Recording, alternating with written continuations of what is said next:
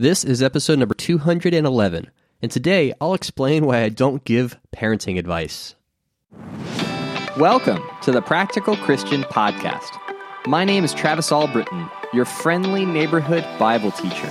Each week, we'll dive into the tips, tricks, and hacks that you can implement in your daily life to become a more effective Christian. Thanks for spending some time with me today. Now let's jump into your daily dose of practical Christian training. So, we've talked about a lot of things here on the podcast, but one thing that I have never discussed is advice on how to raise your children. And there's a very deliberate reason for that. But first, I want to share you a story about a younger, less experienced me making a really poor mistake, which is when I was, you know, had just graduated from college and I was doing ministry full time, I had a very narrow view of what it looked like to be a committed follower of Jesus, right? And there was a checklist of things that I would look for, uh, you know, to personally figure out, okay, am I doing well? Am I doing all that I can be doing to be spiritually focused and putting God first? And I would look at married couples and families in the church that I was a part of, and a part of me would judge them and look down on them because they weren't doing the same things that I was doing. They weren't, you know, sharing their faith as much as I was. They weren't leading in the same capacities. They weren't serving as much.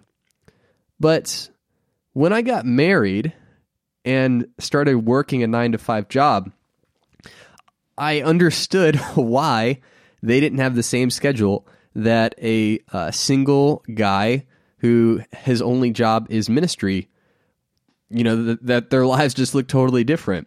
Um, and so, so looking back, I kind of took that as a hint that I shouldn't offer advice on things that I really don't know anything about. And so that is carried over into this podcast where I don't give parenting advice simply because I haven't done it yet. You know, and in a world where anyone can have an opinion on what people should and shouldn't do, it's really important for all of us to identify the voices that we should be listening to and blocking or ignoring the ones that are unfounded and are leading us astray. Okay? And the Bible af- actually offers similar advice. In Hebrews chapter 13, verse 7, it says, Remember your leaders who spoke the word of God to you. Consider the outcome of their way of life and imitate their faith. And then in 1 Corinthians 11, 1, Paul says, Follow my example as I follow the example of Christ. And so, what I take from these passages is that it is really important to see the outcome of a person's life or to look at their life as a way of figuring out if you should be following their advice or not, right? The emphasis in Hebrews 13 is that, you know, when you think about your leaders, when you think about the spiritual leaders in your church, in your life, in your ministry, consider what their life looks like. You know, is it attractive? Is it godly? Is it something that you should be imitating? If so, imitate them, right? Imitate those leaders that you say, yes, I want that. And similar with Paul, right? He's like, listen, follow me, but do it as I follow the example of Christ. You know, follow the aspects of my life that you see reflected in Jesus and don't follow and actually ignore my weaknesses and don't look to those things as being worthy of imitation. And it's just simply true that you can't replace experience right? And so all of us should seek out mentors and teachers who have lived through it, that have actually lived through and experienced what we need advice on. And and not only just did that but actually thrived in that period or have something to offer right? Because i have plenty of thoughts. I'll be honest i have plenty of thoughts about what it means to be a good parent. All i got to do is watch a couple youtube videos of parents acting up in, in walmart and I and I become a parenting expert all of a sudden, right?